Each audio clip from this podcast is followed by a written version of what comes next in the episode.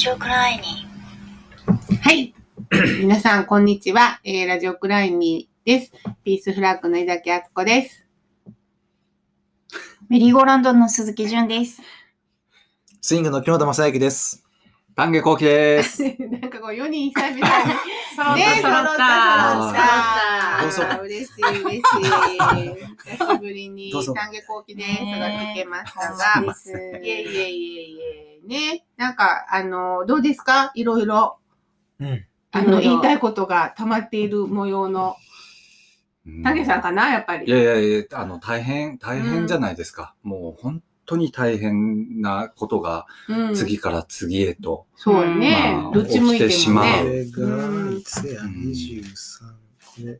ね、うん。放送が何日に放送？30日ぐらいですかね。もう、おオリンピック終わりがけ？いやいや、中盤。中盤の頃にあもうもう終盤に近いかな。ああ、うん中盤ぐらいですかね。そうですか。ううんんまあ、もともと、まあ、やってないですけどね。あの、あの直前に中止になったオリンピックのこと。あ、そうなんだ。預言者の、脳内の中ではもうやってないことにやってなってないますね。ねそうなんですよ。まあ、だから、その、まあ、いいろいろありながらこれだけ、こう、うん。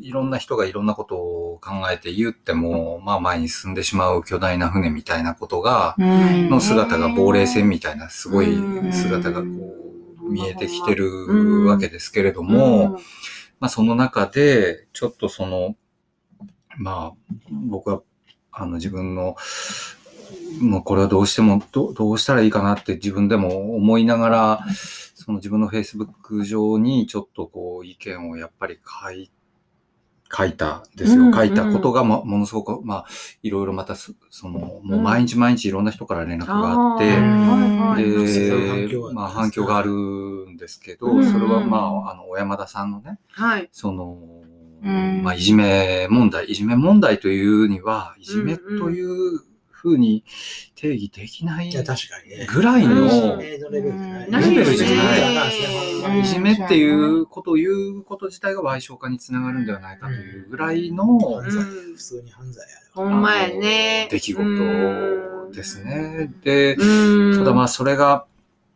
あの実際に起きたのが、えー起きたというか記事にされた時点で94年か95年の出来事で、それよりさらに遡ること 10, 10年ぐらい前の話らしいんですよね。うん。で、その、まあ僕は、うん。あの自分の子供のこともあるので、うん。やっぱり、その障害児を持つ親たちの気持ちとして、うん。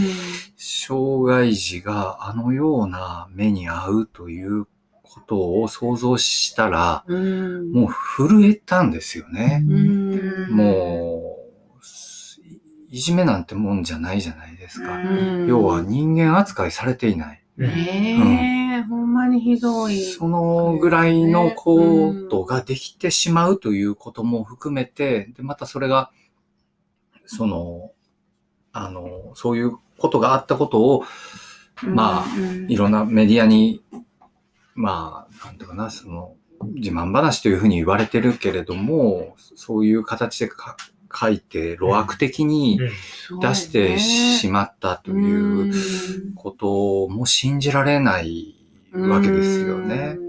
でも、一方でその先をちょっとじわじわ考えてみると、うんあの、我が身も振り返るし、あの、まあ、同じ程度とか、そういうことではないっていうことはまあ前提ですよ。うん。あの前提っていうか、その、ああれは違うんだと。あん、そんないじめなんて生優しいもんじゃないんだってみんなが言う、それはもう本当その通りだと思うし、それはそうなんだけれども、でも、あの、その、当時は許されたっていうふうに言う方もいるし、いいるっていうか、まあ、そういう、そういうことを言ってもいいんだという空気が、その、あったんだと。で、おまあ確かに例えばお笑いとかそういうものでも、結構ひどい人種差別的なものを扱うこともあったし、いろんなものが、こう、あかんもので、こう進んでた感じはあるとは思うんですようん。ね。ただもうそれをずば抜けて突き抜けた、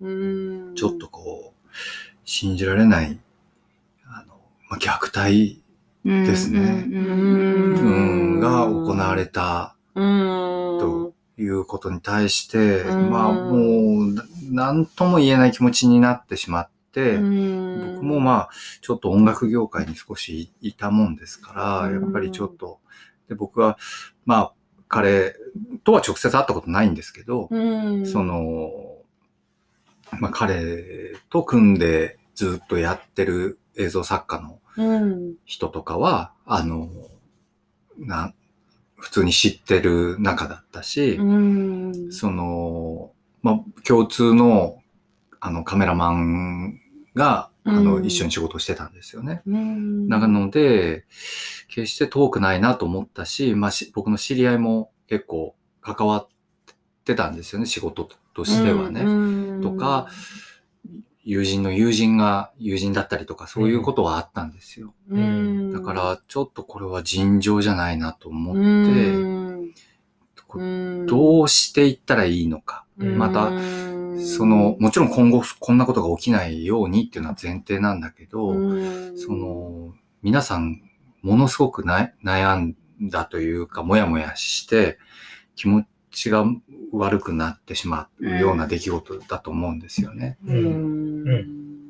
あの、そうやね。僕も正直吐きそうになったし、うん、あの、うんまあ、同じようなことがあったにせよですよ。で、今あるにしても、まあ、やっぱり度が過ぎますよね。度が過ぎるというか、うん、あーまあ、虐待って言いました、あの、言わいやあの言わはりましたけど、うーん、いや、虐待、虐待っていう言葉も甘い感じがしましたね。だから、、うん、その、やってることもそうやし、だから、そうそう、それを、うん。そ、の、まあ、ひけらかす、うん。か語ってしまう、語れてしまう、公に向かって、それこそ。うん。どういう神経かがわからんな。いやそれをほんま雑誌、うんその、うん。クイックジャパンとうん。ロッキンオンですか？そうですん。まあ、うん、ロッキンオンもなのか。そうなんです。ロッキンロッキンが最初に、に、その、特集して、うん、で、その後追いで、クイックジャパンが1年後とかに、その、22ページの特集記事を組んだと。う。うんん。うん。ねえ、ちょっと、あの、あそれはちょっと自慢として喋ったんだろうか。どうなんだろうか。あのークイックジャパンの方はそういうコーナーやったみたいですね。だからなんかうん今話しててもすごい昔の雑誌の話をしてるんで、うんうんそのこのタイムラグもやっぱモヤモヤポイントですよね。そうなんですその、ね何の話してるんだろうっていう気持ちはちょっとしながらなんですけど、うんうんでも、クイックジャパンの方は、あの、そういういじめ自慢みたいな、うん。あの、うん武勇伝的なね。そうそう紙面を作ってうんで、そのゲストみたいな登場の仕方やったわけでしょ？うん。ものすごく悪趣味だけいやめち当時だからすごい問題にならへんだんかなんでなんやろ？問題、その、いや、やっぱ当当時はやっぱり衝撃的というか、その、今みたいな問題のされ方はしないんでしょうけど、それこそ、う。だってご存知でした？全然。じゃなんです。でも、コーネリアスに興味があったら知ってたと思います。興味なかったね。なかった。あうん私も小沢健二とか、さっき喋っててし、んな。うん三人とも、あの、全く聞いてないんですよ。そうかそうか。だから分かんなかったよね。うんまあ、あの、僕も知らんかったんやけど、今、今、今だからじゃないけど、全然、その、どっちかと嫌いでした。その、こうこういうことがあったからじゃなくて、うんうん。あの、そんな好きじゃなかった。うんま、全くその、興味がなかったのほんまにね。うんな、なんでやろうって、あれ結構流行ったかったけどね。うんメジャー、メジャーじゃないけど、まあ、キラキラしてたよね。うんあの辺のメジャー、メジャーやったでしょ。メジャーなの？いや、ドメジャーですよ。ドメジャーなの？なんかちょっとおしゃれな感じそうそうだね。ちょっと嫌やったんかも。そうそう、私はね。うん、私も、私もそう。そのメジャーやったし、そのマイナー、マイナーっていうか、そのサブカル好きにも受けましたよね。そうそうそうそうそうそああ、そうそうそうそう。だからそうう。そうただの、う。うんこうやって悪口言っちゃう。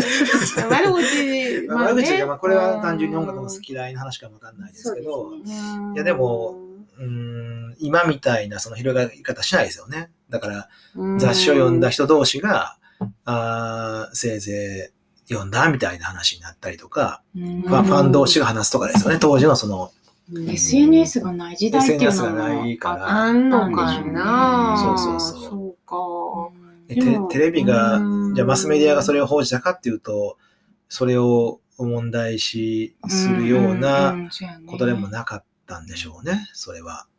なんかでも私、小山田圭吾のあの、インタビュー記事とかも、まあ、かなりショッキングだったけれども、でも、紙面にするにあたっては、当然編集者がいて、うん。インタビュアーがいて、で、まあ、あ、みんなで作り上げたものじゃないですか。うんそのことにもなんかね、ね。あの、ちょっとゾッとするといううんか、ほんま。一人の人がやっ起こした事件とかさ、うん。そうではなくて、みんなで、あの、みんなに見せるためうに、ん。あの、お金を出して買ってもらって読んでもらう媒体を作るために、うん。あれを、まあ、みんなで作り上げた。うん。そのことが、うん。やっぱかなり、うん。ちょっと今日、異常、異常な感じがしてなるね。うんそれでね、まあ、あうん。の、ちょうど今、今、その辞任というか、うん。そうんの、というニュースを聞いたところではあるんです4月けど19、日。うん。ねうん。うん。はい。で、その、なんか別にね、その、オリンピックにふさわしいかふさわしくないかみたいな話ってのは僕ちょっとなんか論点がずれてるなと思ってて、で、それはオリンピックっていう素晴らしいものがあって、それにふさわしいかふさわしくないかっていうことを論じるっていうのはね、なんうん。か、それは、そもそもがおかしいそもそもおかしいと僕も思うので、うん。そこはちょっと外して考えたいと思ってて、じゃあ辞任したらそれでいいのかって、そういう話は僕はないと思ってるんですよ。うんうん。こういうことではない。うん。でえっと、まあ、彼がそその、うん。彼がもし、その、じゃあ謝罪もしたし、辞任もしたし、それでいいっていう風になってしまったら、うん。それはすごく残念やと思うし、うん。でも、じゃあどう向き合っていったらいいのかっていう時に、うん。うんすごく難しいなと思ったんですよ。うん。僕の悩みポイントはそのあたりにあるんですけど、えっとね、うん。やっぱりその彼にも、その、お子さんもいるし、うん。まあパートナーの方もいるし、うん。その、ご家族がいるわけだし、うん。その人たちがうん、これだけのそのバッシングを世界中から浴びているのを見て、うん。またはその自分の、その、父親なり、そのパートナーが、過去にしたことということも含めてのうん。ことを、まあ、再認識していった時に、うん。非常にやっぱり、その、辛い思いをもちろんするだろうなと。うん。で、やっぱ、その外圧みたいなもので、もしそのお子さんとかがね、うん。その、すごく傷ついていって、うん。なんか悪い、悪いって言ったらあれですけど、うん。自分で自殺してしまうとかね、そんなことが起きた時に、うん。起きたら、うん。またそれでうん。僕、僕らも傷を負うし、うん。そのなんかな、こうちょっとそういうことの連鎖ではないところで、ちゃんと、こう、うん向き合っていけないんかなっていう。その、どうどうなんでしょうか。その、やっぱり、そ、そこを、うん。うん、やはりね、その、失敗を犯した人と、その、家族とかね、うん。周辺の人をうん。切り離すっていうことをうんうん覚えたいですよね。そうなんですよ。その、そうなんですよ。ねうんほんまにもう同罪みたいに見なすのが、うんまあ日本の、まあ、文化中が慣習というか、いやうん。ー、それはね日本だけじゃなくて多分世界的にもあると思います。なんかね、その、こう話したような気がするんですけど、イタリアでは、例えば、うん。そのほんま聞きかじりですけれどもね、うん。うんその、まあ、例えば、えー息子が、えー殺人を犯したうん。時に、一番最初に守られるのは家族なんですって。そんなことを息子はしてしてしまったんやから、一番悲しいのは家族じゃないですか。うんだから一番最初に家族を守れる。そうすべきだと僕もでですよね思うんです。よ。ほんまにそう思う。それをすごく僕は実は心配もして、それで近しい人に、あの、と話をいろいろしてたんです。うんで、その僕もその、あの、まあ、どこまで届くかわからないけれども、うん。ちょっといろんな人に、あの、の間接的に知ってる人に会いに行ったりして、会いに行って話をしないと多分届かないなと思って、会いに行っていろいろ話をしたんですよ。やっぱりそれは、わすごく、あの、ま、まずはちゃんと受け止めたいっていう気持ちと、僕もすごくこ怖くなったし悲しくなったしっていうこともまあ伝えて、で、さらに、えっと、じゃあこの先、本当に必要なのは多分友達とかね、本当の友達って言ったら変やけど、そんななんかおしゃれ系のキラキラした仲間とかじゃなくて、もうあの、本当にその命の価値とかをきちんと分かってる友達が周りにいて、その、ちゃんと話ができるかどうかっていうような気がしてたので、そういう友達が必要やと思うっていうことを、まあ、伝えに行ったんですよね。で、まあ、あのちょっと何ができるかわからないけど、ちょっと伝えてみようと思うとかって言ってくれたりもしたんだけれども、うん。あの、で、えーまあ、また別な僕の知り合いは、あの、なんかやっぱりちょっと、あの、ご家族と付き合いがあったみたいで、やっぱその息子さんとか、そのパートナーの方と、まあ話をあのしたと。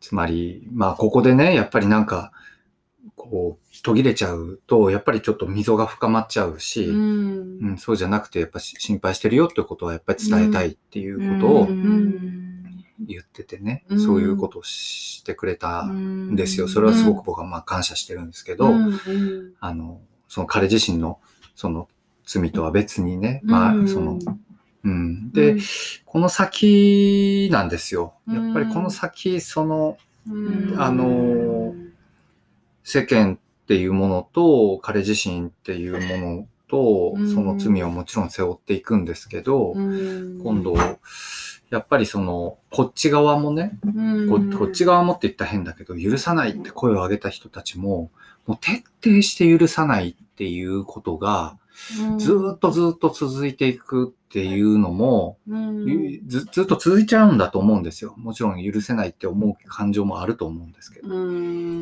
あここを、どういうふうに、こうなステップで、こう、考えていったらいいのかっていうのが、ものすごくもやもや悩むポイントなんですよね。うん。わまあ、わからないことがまあ多すぎるでしょ？時間も経ってるし、その気持ちの変遷があるのかとかが全く抜け落ちてる、まあ反省しましたっていうのしかないから、わからへんことが多すぎるよね。そのニュースの中だけでうん。解決できることではないね。ないうん。ででその学校がでもさ、ずーっとその、なんかあの、私読んじゃったけど全部、うんあの、すごいこう、常常習化してたみたいなさ、いじめが。そうですね。で、あれ要するにインクルーシブ教育してはったんよね。こう、クラスの中にっていう。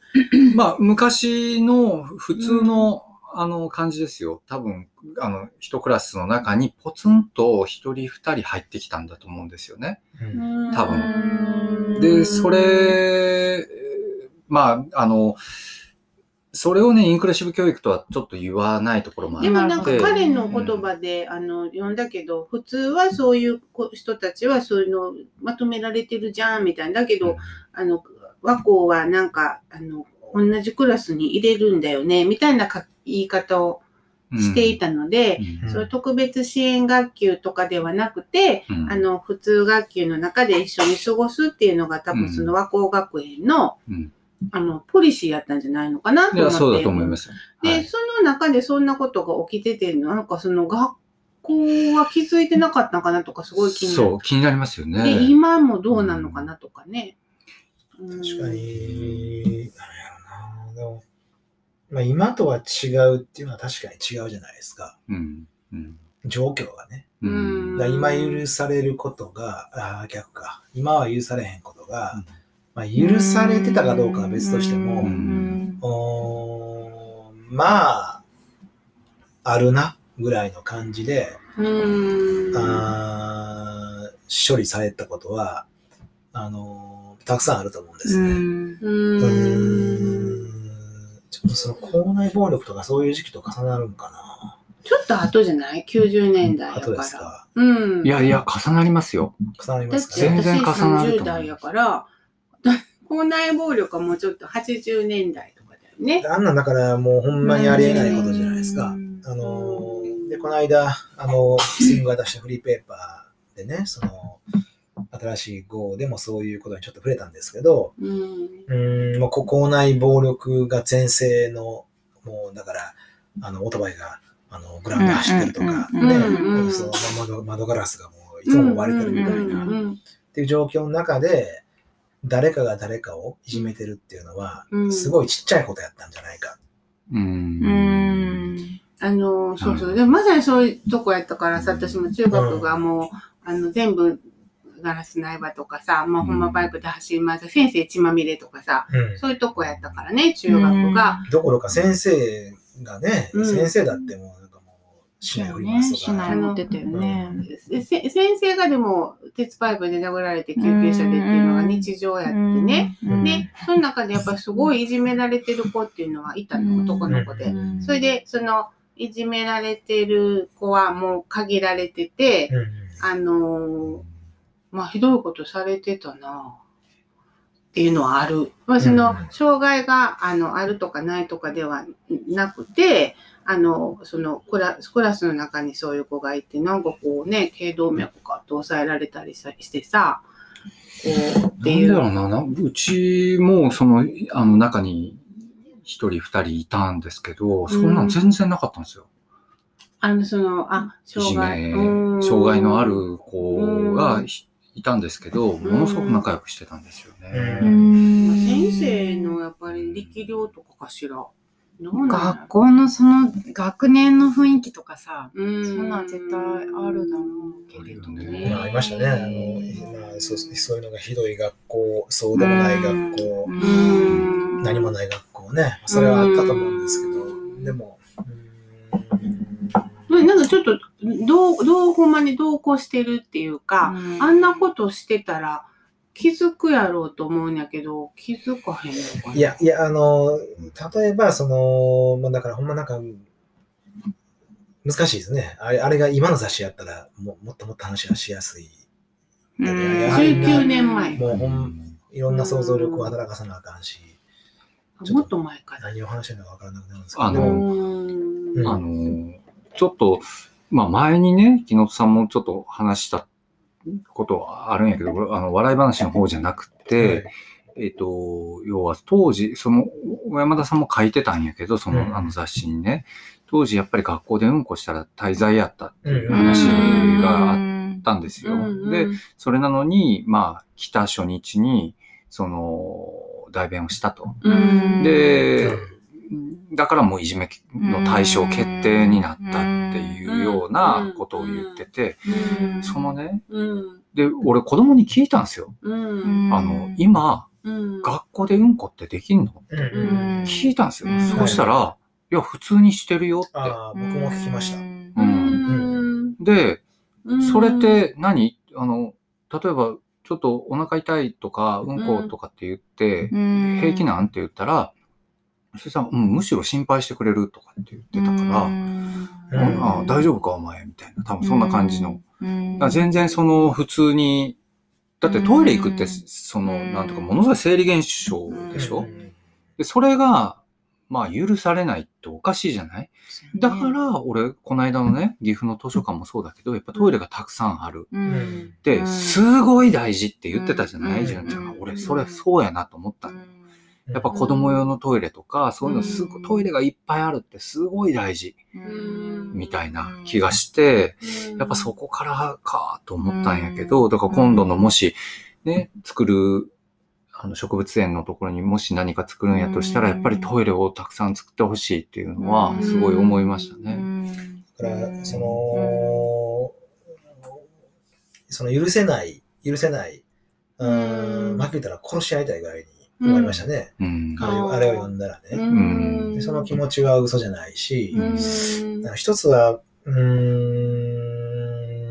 ん、そういう気持ち自分持っちゃうしね。うんで、ボコボコにしたいうんですよ。うんでもそれって、わかります今の彼じゃないじゃないですか。うん一つはね、今の彼じゃない。うんなるほどうん、ね。今の彼じゃないし、うんうん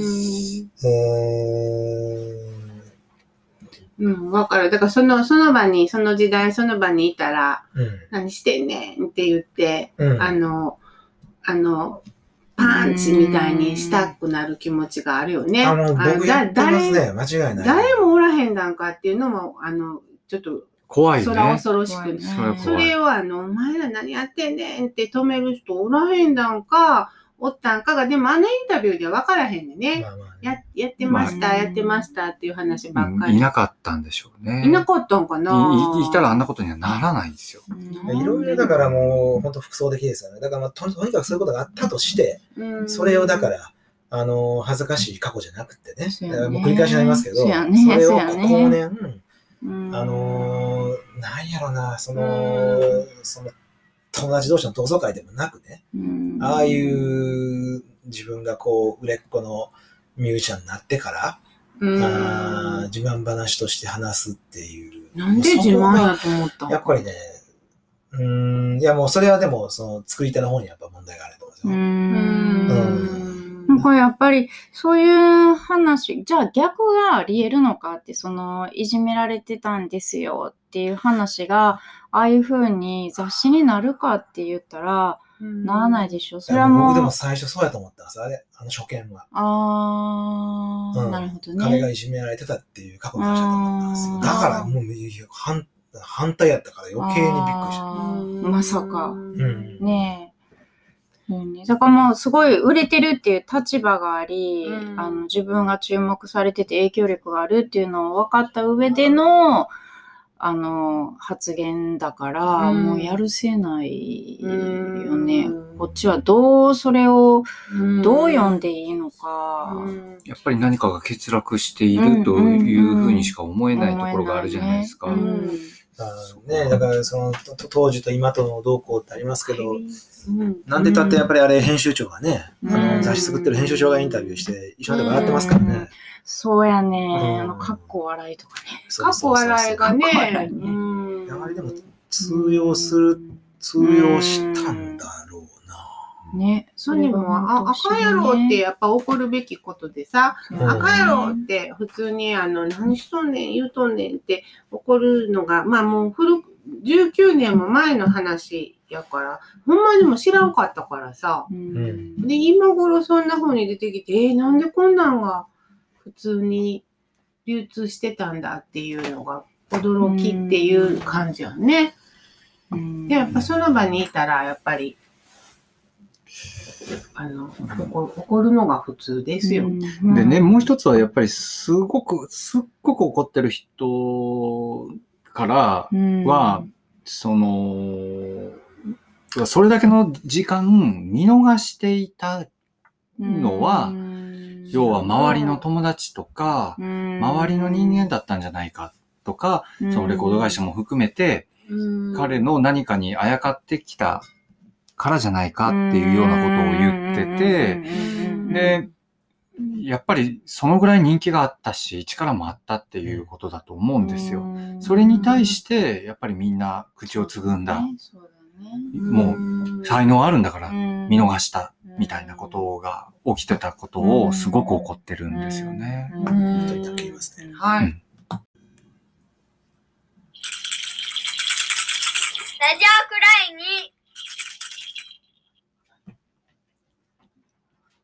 はい。はい。うんえーちょっと途中でしたけれども、うんそうなんですよね。まあそうやって、強く怒りをこう、持ってす言ってくる人もいるし、うんあの、うん自分の中の、その、いじめられたっていうことの経験を僕にいろいろこう、話してくれる人もいて、うん。やっぱりそれは、それはそれは、その人もしんしんどい。こういうことを聞くと、やっぱりしんどいっていうことを、まあうん。言って来られる人もいるんですよね。うん。だからうん。すごく、ちょっと僕も毎日毎日そういう話をちょっと聞きながら、うん。でもこの、こういうことが起きると、あの、やっぱりそれでこう、何かを、こう、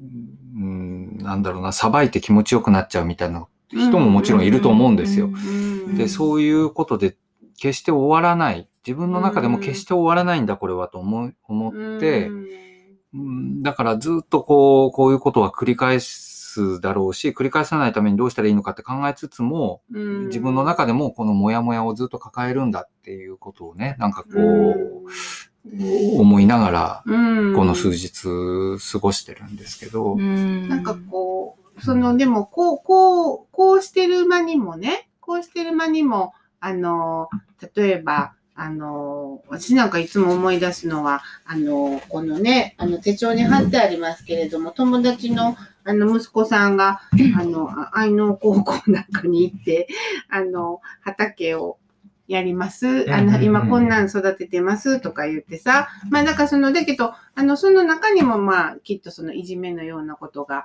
起きてしまったりっていうのはあるやろうし、自分の学校時代を振り返ってもやっぱりそのあったなーって思うし、えーっと、うーんと、だけどやっぱりあの、そう、それはやっぱりダメなんだよと大人がはっきり言っていくことが大事かなと思うし、あの、ダメなん、ダメなんだよっていうことが、別にその、この、今、小山田っていう人をうん排斥することではなくならへんから、うんやっぱりその、どうやったらこういうことが起きひんかっていうのは考えなあかんやんかっていう、その、その自分が当事者になるっていうか、自分が当事者になって、それをなくすにはどうしたらいいかっていうのを、まあ、木本さんなんかはそれやってるんですよね。そう、だから僕聞きたかったんですよ。はい。木下さんにもね、その、やっぱり、その、まあ、ある意味障害当事者の人とかは、今回のことを聞いて、僕の知り合いの、やっぱり親御さんとかも、うん。もう相当、こうき、きつい気持ちになってるんですよ。だからやっぱこういうことが起きていくという部分と、うん。まあそれをこう、うん。まあねなく、なくしていくステップってものすごく大変やと思うんですけど、うん。そのどう捉えられたかなと思って聞きたかったんですよね。うーん、えっと、さっきも言ったその、スイングスイングが作ってるあのフリーペーパーでね、あの、の一番新しい号の中では、えーまあ、二人の人、お Q さんと XL さんっていう二人の人を取り上げてて、で、二人にインタビューをしてるんですけれども、うん人とも、おまあ、いじめられた過去っていうのがあって、うんん、まあ、なかなか、あの、なかなかなもんなんですよね、それもね。あ、そうですか。そうそう。で、うーんそれはもう木下さんには言ってる。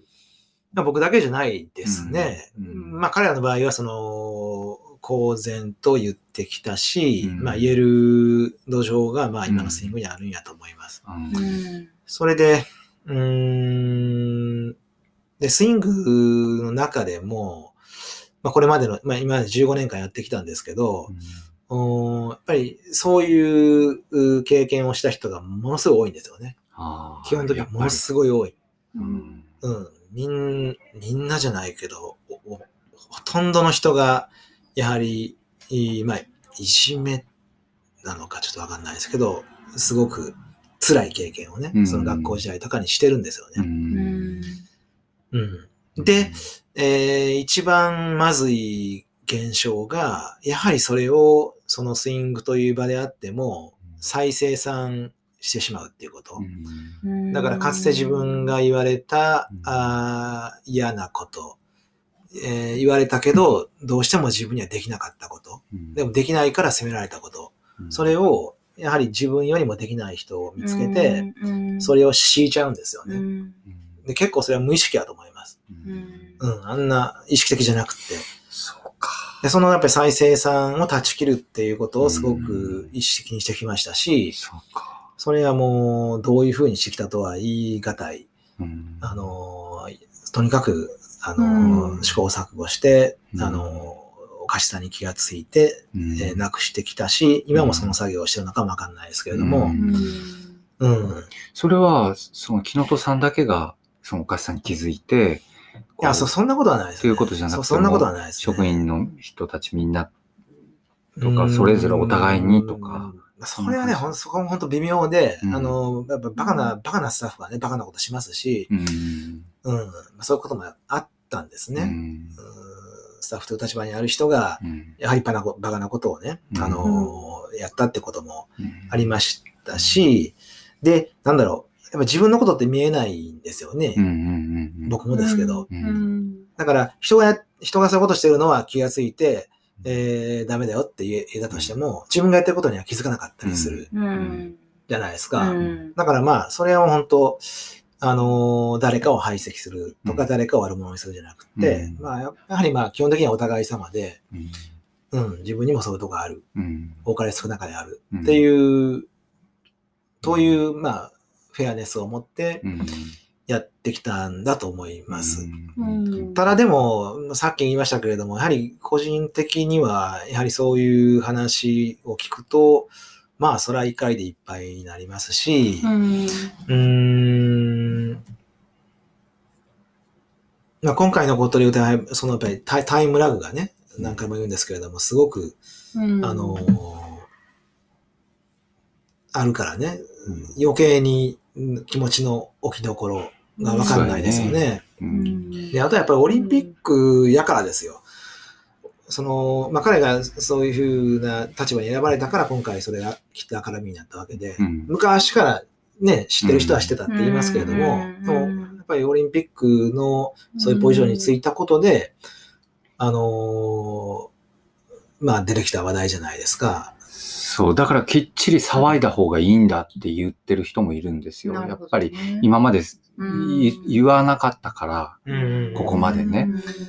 まあ、それがまあ、その、うん。誰がね、どういうつもりでその、始めたことかわかんないですけど、でもそれは嘘ですけど、五輪がやはりね、その平和の祭典で、うん。嘘ですけどね。うん。あのー うん、嘘だけど、うん、そうそういう建前的に。建前的にはね。掲げてるのであれそばね。う。でそういう平和の祭典に、うん。あの、こういう人がふさわしいのかっていうのは、あのーほんまの、まあ、なんていうの、せ正論としては、ね。あの、せ正論でね、うん。まっとうな話で、まあ、けれどもそれが、あのー過去のことであるし、うん。うーん。だけど僕らはもうそういう過去とか未来はいけないかな。あの、でも、過去を行ったり来たりするもインターネットの時代に生きてるわけやから、それをこううまく処理せんでもええ気がしてるんですね、僕は。自分の思ってる感情うん。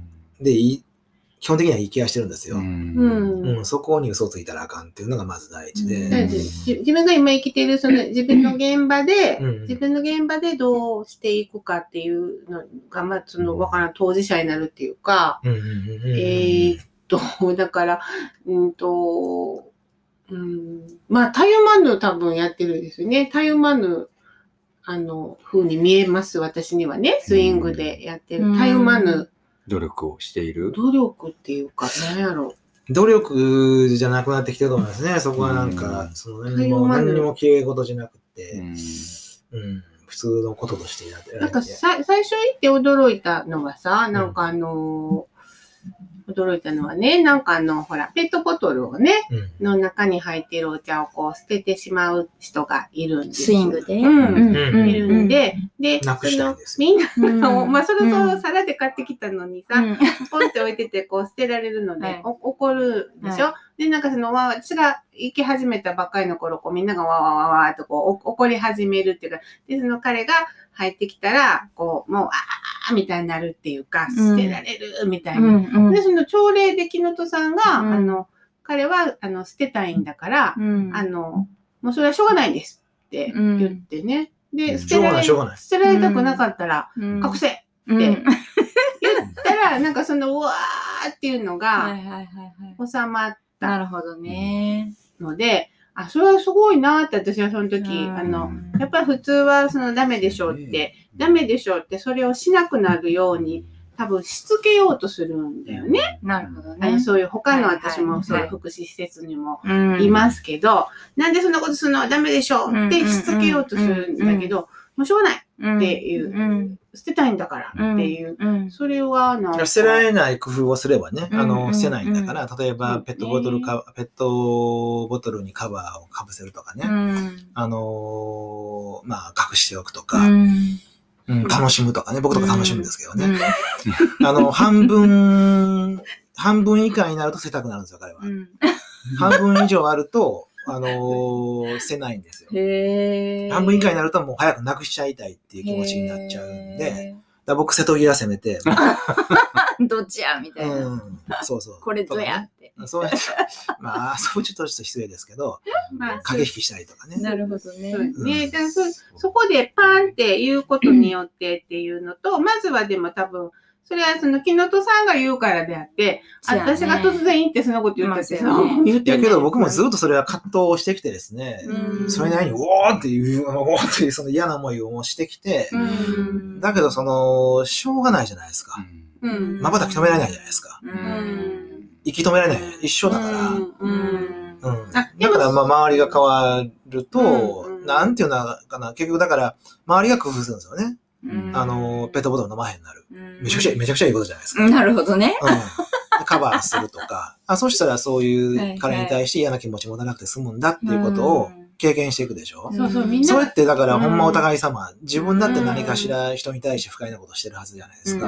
うんうん。それ責められたくないし、絶対。うんそうんなうん。っていう、その、そ、それが、その、あの、それがでも、その、培われてきてるから、そなるの、ほどね。その層があるっていう、うん層があるっていう感じがする。るそのね、うんきあの、そこに近い話なんだと思うけど、結局、まあ、その時間は経ってるけれども、その当時、そうああいうことがあった。で、うんそれを見過ごしてきた周りっていうのがあったとして、じゃあ、やっぱり、その、自分も何かできたんじゃないかなって思ってる人もいると思うんですよ。うんね変な話。うんで、これはね、例えばその龍君の事件があったじゃないですか。一年前に、えー、京都でね、うんあの、強度行動障害のある息子さんを自分で、まあ手をかけてしまった、う。うん。んお母さんね。お母さんが。うんで、そのお母さんの事件があっ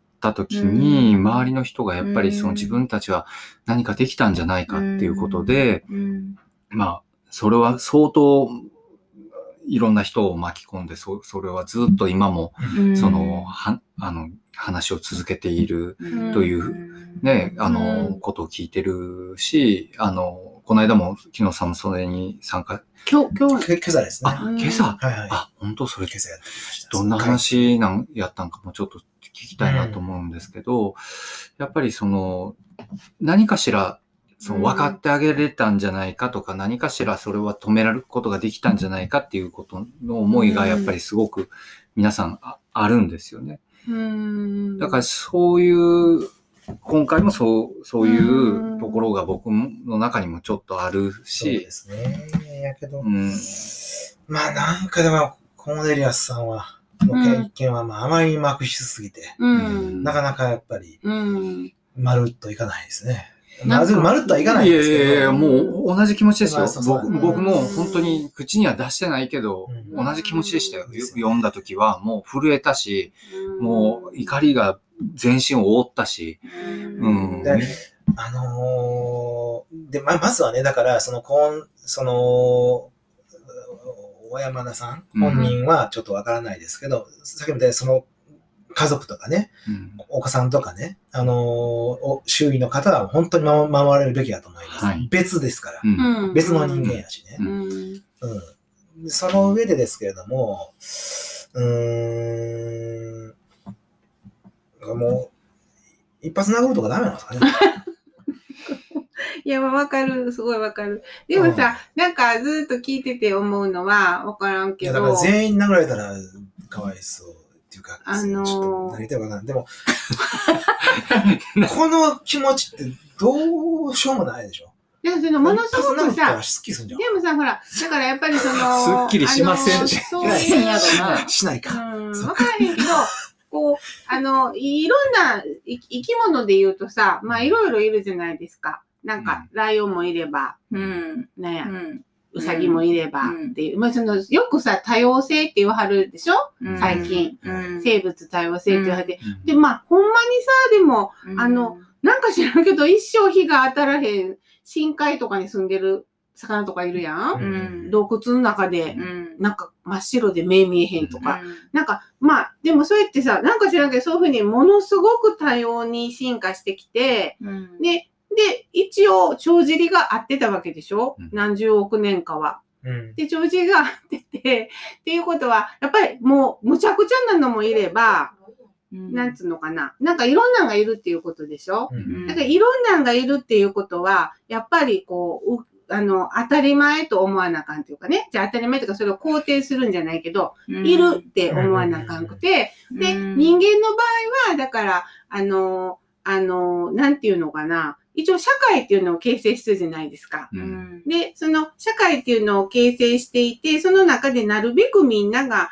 あの、安心して生きれるようにしましょうねっていうのを目指してますよって言ってるでしょ、表向き。う。うんん安心していきましょうねって言ってるから、あの、その中に、まあ、あの、嫌やけど、やっぱそのルールっていうのがあって、法律っていうのがあってっていうのができてくるやんか。うんで、それを勉強しましょう。まあ、それを、その社会的に生きていくための練習しましょうねっていうのが学校やとしたら、その中で、あの、やっぱりこう、むちゃくちゃな、いろんな、そうはいかない、いろんな人が、まあ、いて当たり前な、あいて当たり前で、うんいろんな圧力があって当たり前で、いろんな問題が起きて当たり前で、うんそれはやっぱり大人がやっぱりしっかりと解決していくぞっていうことを言うしかしょうがない。うん。うん。あの、解決していくぞ。ほんで、それでもどうしようもないこともあるっていうのが人の世の中やとしても、まあ、あの、少なくとも私はそうしていくぞ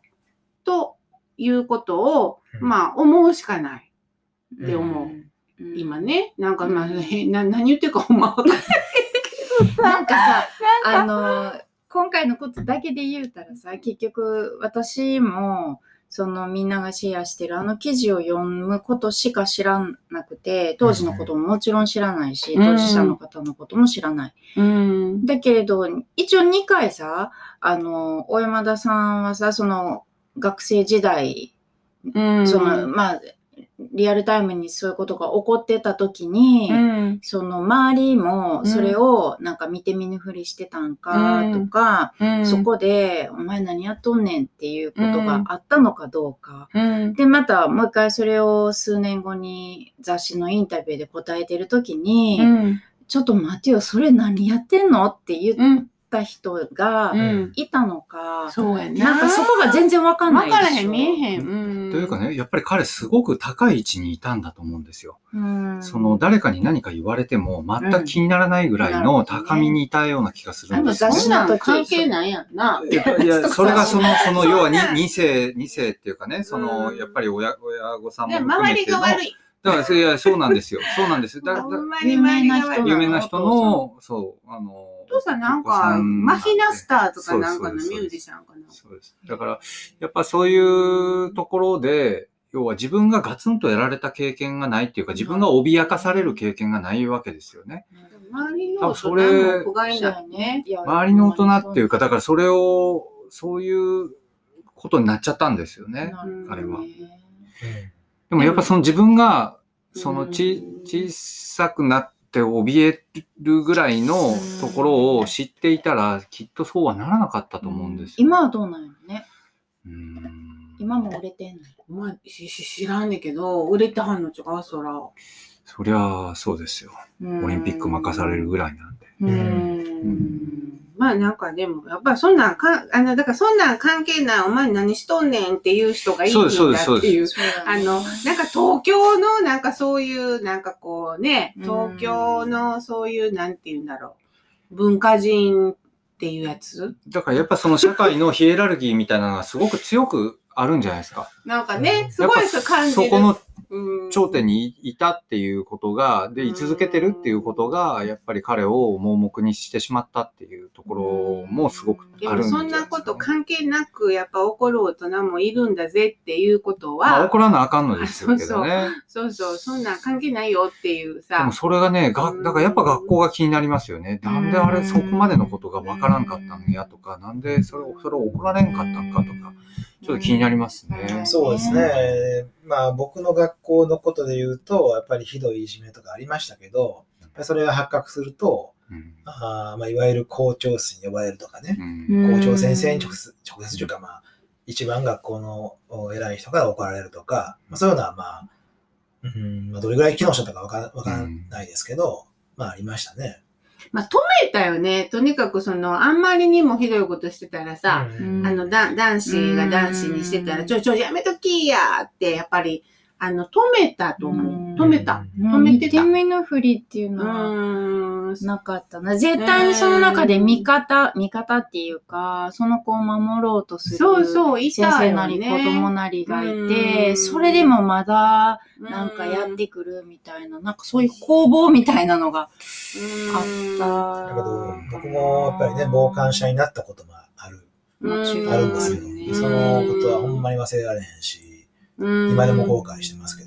うん。うんなんかまあ、だ、男子がやってると女子は介入しやすくて、で、うんで女女子が女子にっていうのもあったやんあか。るね。でもなかなかそれが同性同士やと介入しにくかったりはあったかもしれへんけど、まあでもやっぱ止めたよね。その、いい加減にしとけみたいなさ、そういうのはああったと思うけど、でも私自身がやっぱりいじめる側になったこともあるし、あのーまあ、いじめっ子をいじめる人みたいな。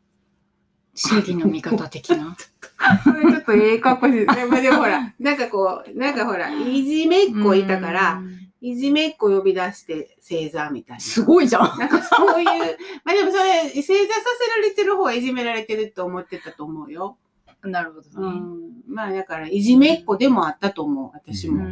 うん。なんかこう、自分の班に引き入れて、あの、いじめられないようにとか、その、なるほどね。そう正義の味方みたいなこと一人ででもいじめてたわけ。うんいじめてた人を。なるほどね。で、いじめてた人はすごい学校来るの嫌やったと思うんう。うん。どっちもあったな。いじめも出たも、いじめてた時期もあれば、いじめられてた時期もあって、うんどっちもあった。あ、そうか、そう。か。大概みんな、そのぐらいの感じはあるんじゃないかな。だけど、そのやっぱりエピソードとかね、そのやってることのがひひどすぎるうんひどすぎるうんやっぱりそれはね、そその、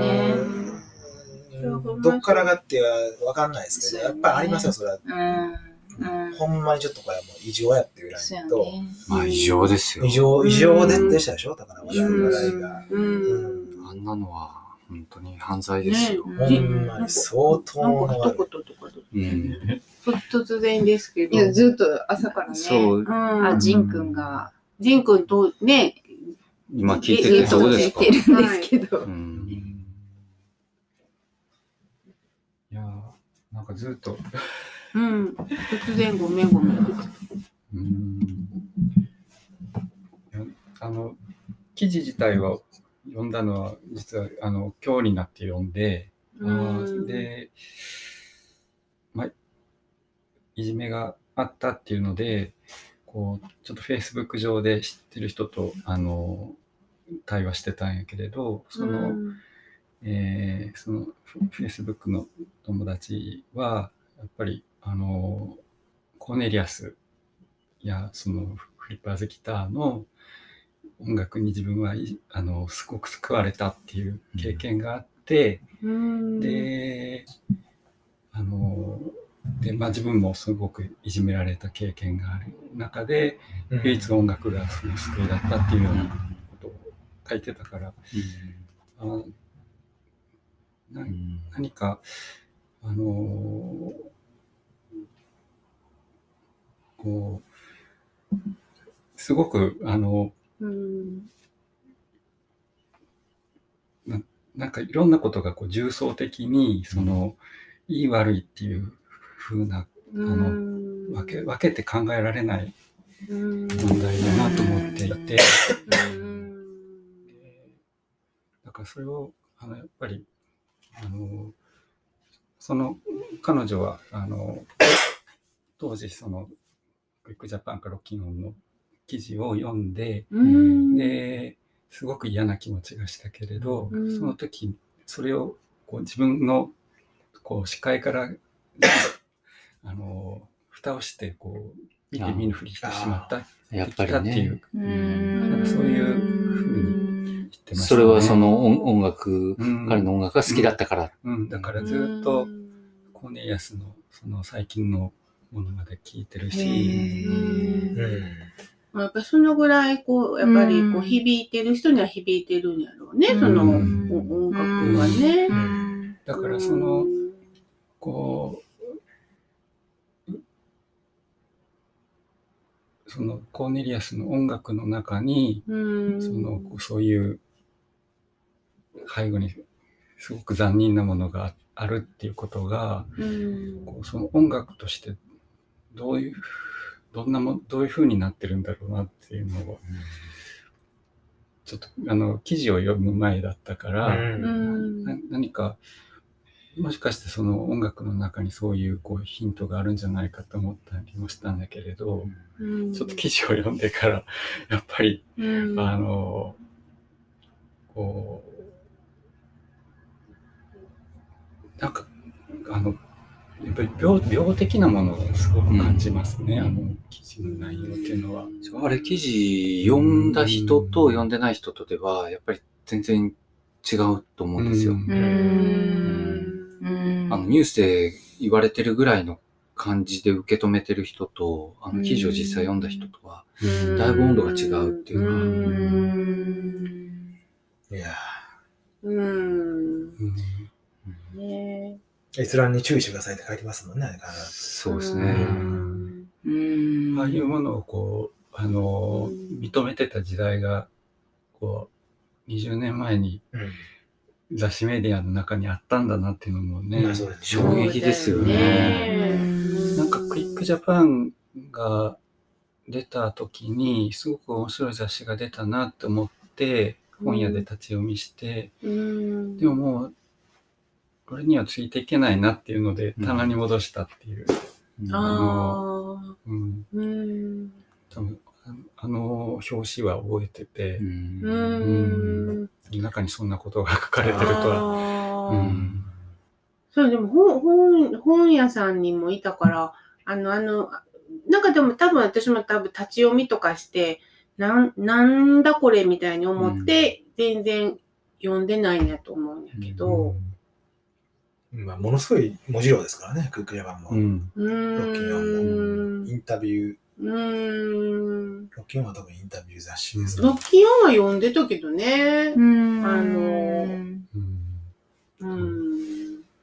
クイックジャパンに、あの、そう、ロッキン、ロッキンオンにも載ってたっていうのもびっくりしただよね、びっくりしたうんね。ロッキンオンに載ってたってこと結構傷つきますよね。うんそう、そうやね。よ読んでただけで。でも全然この、この人のコーネリアスとか本間しとかは聞かずに来たからさ、全然知らんかったけど、やっぱりファンの人はショックやったよね、うんそら当時。うんうん。あとなんか、あの、時間が時間やな、これ。あ、ほんまにね。せうんあ戦争、ちょっと一回切ります。一旦切りまあ、しょか。いうっぺんいっぺん。あこれいらんのじゃうん。あ、うんと、そうなんか今回の、あのーまあ、20年前の、そういう、こう、いろんなことが、あの、引っ張り出されてきたのを暴露しされたっていうのって、あの、こう戦争中に、うんその、こう戦争を賛美してる、はい。あの、こう文学者が、うんこんなし、あの、戦争詩書いてたって言って、うん。あの、糾弾するような、うんああい、う、こう、類と似ているような感じがして、うん。えーあの、うんうん。今、今なんかちょっと思い出したの、うんあ、の、ゆきゆきって新軍っていううんはいあります映画で、ね原和夫あの、こう、戦時中に、ああの、こう、人肉をあの食べたっていうの、その、こう、兵士のその戦後、こう、まあ、平穏な暮らししている中に、こう、ずかずかと入っていって、うん、あの、お前が食っただろうって言って、こう、あの、攻め立てる、うん。うん、あれとなんか似てるような感じがして、うん。で、まあ、僕はあの映画見たのも、あの、さそれこそ、あの、20年以上前だし、うーん、なんか、あの映画を見てる、あの、なんか、ああの映画を見て、あの、こう、そういう人間望ましいところを、こ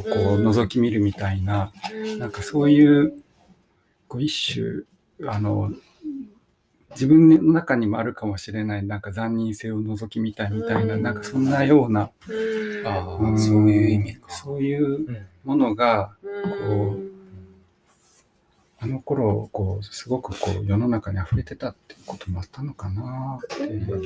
あれもでもあれな、80年代ぐ80らいか年代の。かな。見ました？皆さん。見ました。人気ですね。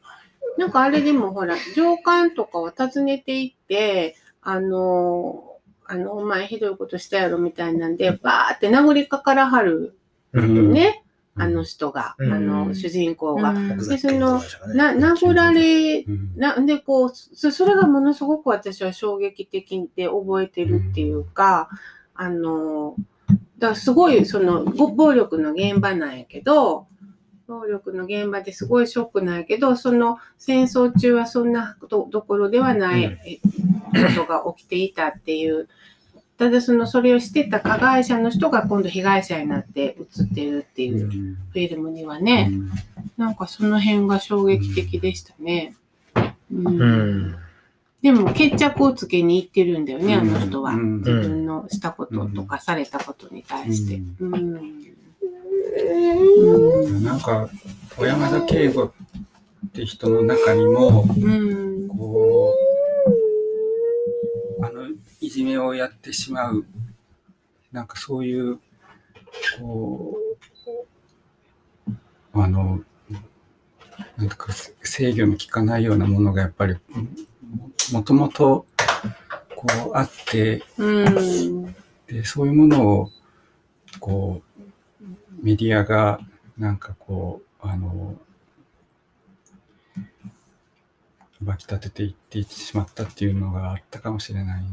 うん。まあ時代もあったと思うんですけど、だけどまあ、ちょっととが、度が過ぎてちょっとね、その異常っていう言葉がぴったりなってさっき思ったんですけど、ううん、異常やったし、異常すぎ、異常ですよねうね。ん。はいだからね。うん。うんそんなことがあってはいけないっていうことを、うんまあ言い言い続言いバカなボンボンやったんだな、ねうん？バカなボンボン。うん。バカなボンボンの悪い。うん。うほんんまほんま。いや、まあ、そうですバカよね。なボンボンの悪まあなんかね、なかなかけ答えが出ないようなあれでしたけど、ねの読みかけてきたので、あれかな、じゅじゅんちゃんの、あの、じゅんちゃんの絵本のコーナーです。ちょっと入れますね。うんラジオくらいにはい。えーとですね、今日私初めて手に取って読んだんですけれど、うん出る前からちょっとかなり楽しみに期待してた本なんですけどね。えー僕は川のように話す。コネリアスですよ、これは。違いますよ。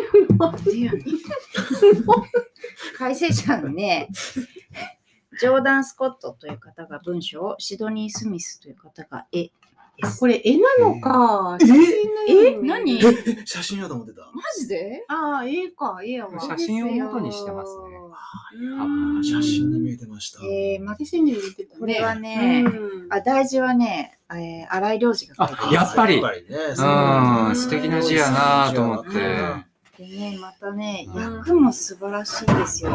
原田勝さんという方、うん。ハーレムの戦う本屋っていう、まあ、うんうん。超かっこいい本があるんだけれど、うん。その人が訳した。へー。あ、そうなんや。はい。で、編集はですね、えーっと、あの、えー海のアトリエを作った広松さんです。へー。で、これは、えー一人の男の子、うん。えーっと、うまく喋れない子、言葉が出てこない、うん。えーまあ、どもってしまう子の話なんですけれども、えっ、と、内容はね、ちょっとこれはもう実際に読んでもらいたいので、うん。でもね、説明タイトルだけ聞いてそう思った。本当、ううん。もうやばいな、これ。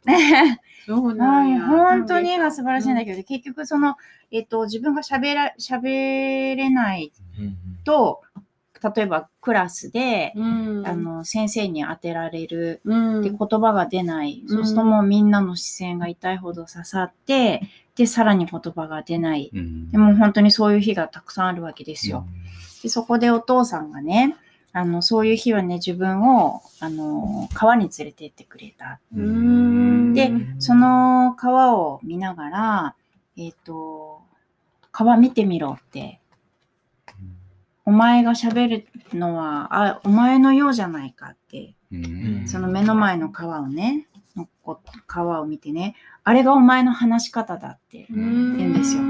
よく、あの、言語療法士の人が、あの、川の流れ、水が流れるように話せるようになることが、まあ理想だっていうような例えで、あの、水の流れを、うん。あの、例えにするらしいんですけれども、川の流れってそんなさ、いつもさわさわさわさわ流れてるわけじゃないじゃん？うん、あの、水星があったら、こう、そこで岩にぶつかってとかさ、うん、雨がいっぱい降ったらゴーゴーと流れてとか、いろんな流れ方があるでしょ。うん、で、それを見ていて、あのーすごく自分は腑に落ちるわけ、この男の子は。うん。本当だって僕は川、川のようだって。う。ん。で、この絵本にはね、えっ、と、後書きがあるんですけれども、またこれが素晴らしくて、私ね、後書きって結構打足だと思っていて、基本、うん、後書きで語るなっていつも思うんですよ。うん、本物で語れないことを後書きに書くなって思う。うん、だって後書きって字も細かいし、うん、あの子供がまあ普通は読まない。うん、だからよく昔はお家の方へとかさ、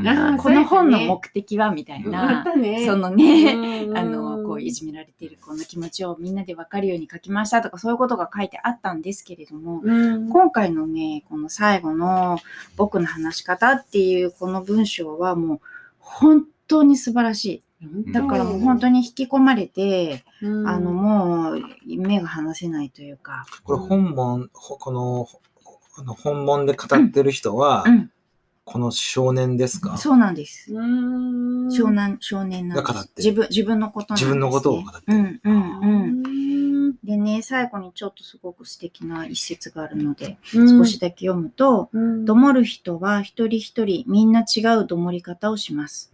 喫音に単なる喫音というものはなく、それは言葉と音と体が絡み合ったとても個人的な苦労の塊です。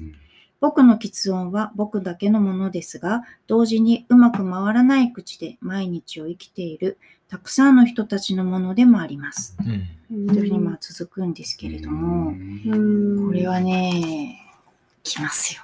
本当に、かなりガツンとあきた。のうちの子も喫音があったんですけど、うん喫音がある子に喫音のことをうん言わないっていうのが鉄則なんですよ。うん。だから彼は喫音がうん。あってうまく喋れないっていうことに意識をしてしまうと、どんどんどんどんもっともっとうまく喋れなくなるんですよ。うんだから忘れるっていうのが一番よくって、だから川の流れみたいに、うん。要は何もかもがこう調和してるところに、自然に身を置くと忘れていく。なるほどなるほどうね。ん、らしいんです。ううんん私のね、年上の友人のお孫さんが喫音で、だけれど、その、この前彼女に会った時に、あのー、男の子、どもりやね、どもりやから、私が、あの、年取って、こう、言葉が出てこない時あるでしょ。ほらほら、あれあれとか、うんうん。えっ、と、何やったっけ、何やったっけって、うんずーっと何も言わんと待っとってくれるんやって。いうの。だから、私たちすごくうまくいってるのって、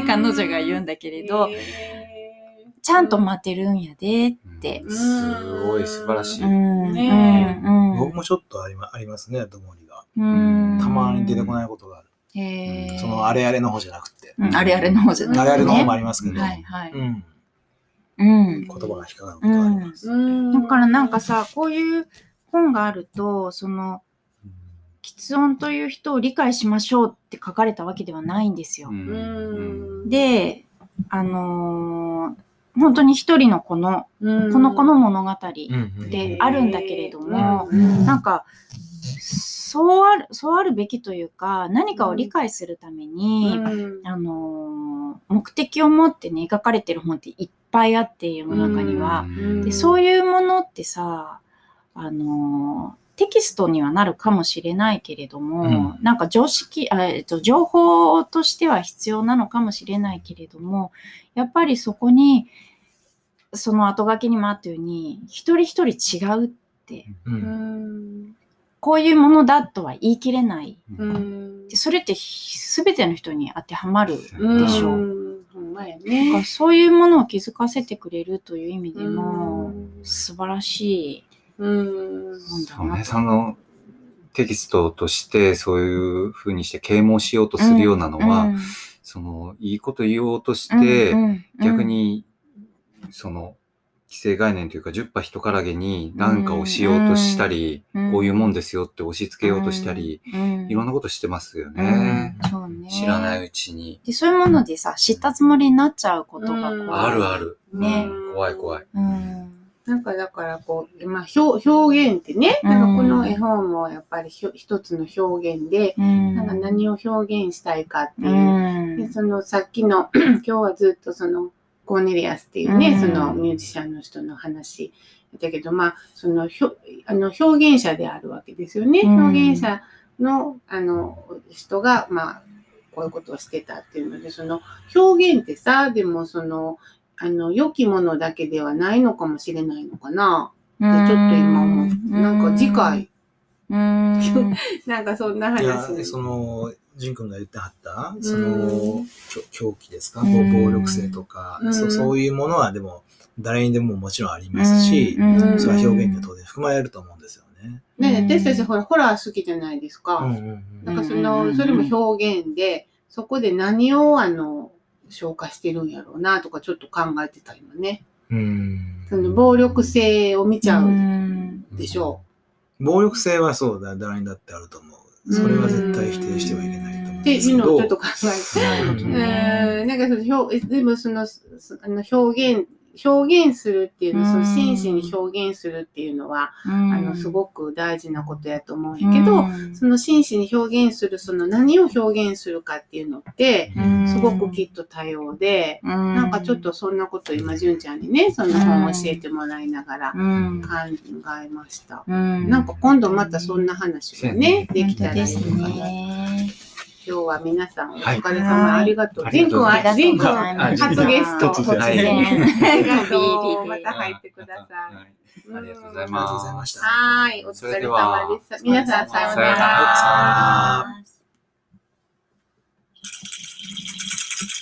ラジオくら。いに